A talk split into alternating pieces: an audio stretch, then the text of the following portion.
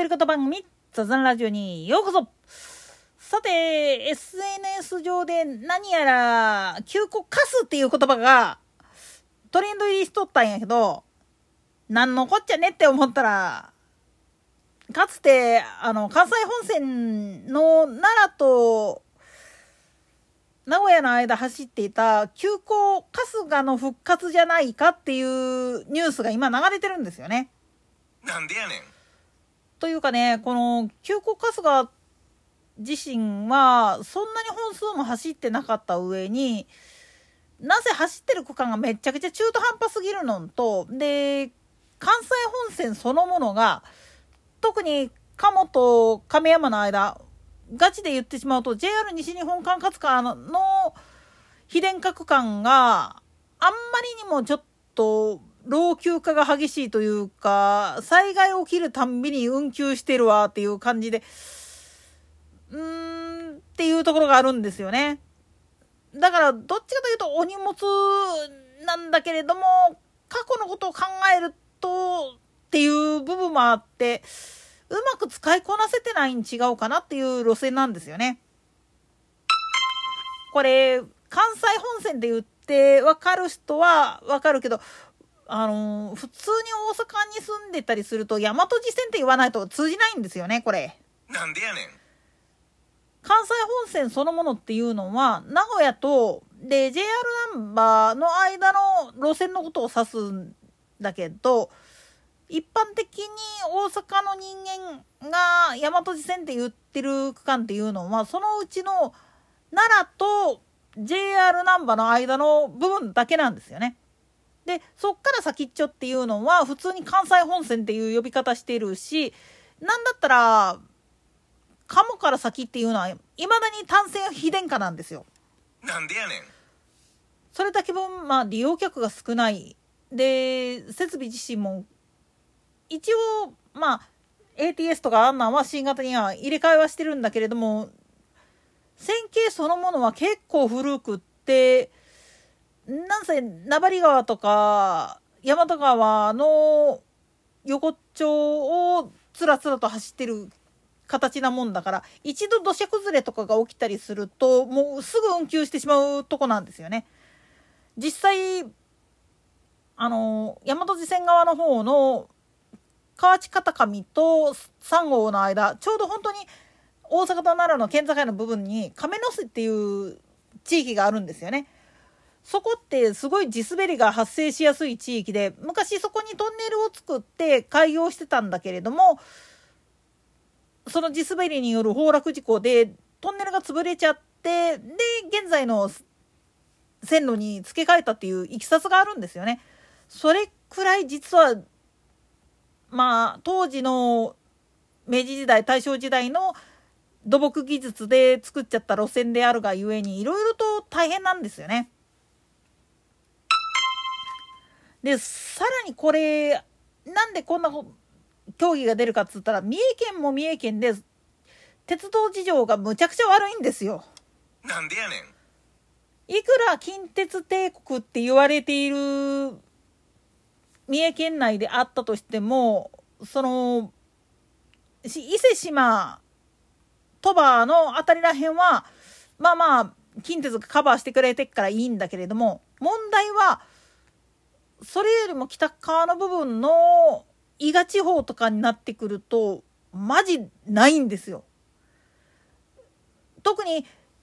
訪日外国人って忍者が好きだからっつうことでめちゃめちゃ伊賀市がねあのインバウンド需要を狙って虎視眈々といろいろやってはいるんだけれども何分その鉄道でのアクセスっていうのが悪すぎるっていう欠点があるんですよね。まあツアーで団体で来られる場合やったらまだバスチャーターして名阪国道走ってくりゃいいやっていう感じなんだけどそれ以外でのルートってなっちゃうと個人旅行とかでってなっちゃうとどうしてもその関西本線の運行本数の少なさあるいは非電化の本当にちっちゃな列車しか走ってないから機動車しか走ってないもんだから輸送能力っていうのがめちゃめちゃ限られてしまっている。で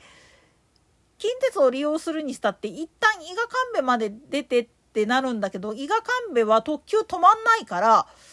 どうしようかっていう話になってくるんですよね。だから結構そういう意味では本当に忍者の街っていうことで売り込みをやってるんだけれどもなかなかインバウンド需要に結びついてないっていう現状があるんですよね。でそこら辺に関しては亀山市もそうだしだからなんとか三重県としては伊賀地方の交通事情をもうちょっと良くしよう。特に鉄道の利用促進を促していこうっていう方向には行ってはいるんだけれども何分 JR 西日本の考え方からすると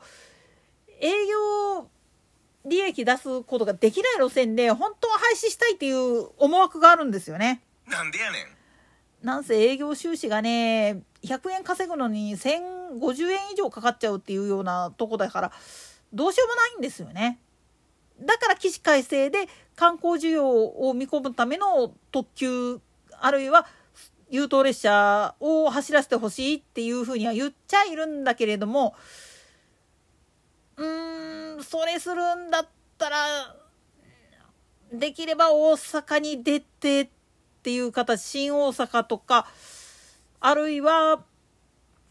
それこそ本当に関空から自動で行けるようにするためにわざと和歌山の方に抜けて和歌山線の方から登っていくっていうパターンもありなんじゃないかなとは思うんだけれどもやっぱりそこら辺までの考えが至らないっていうのとうんあと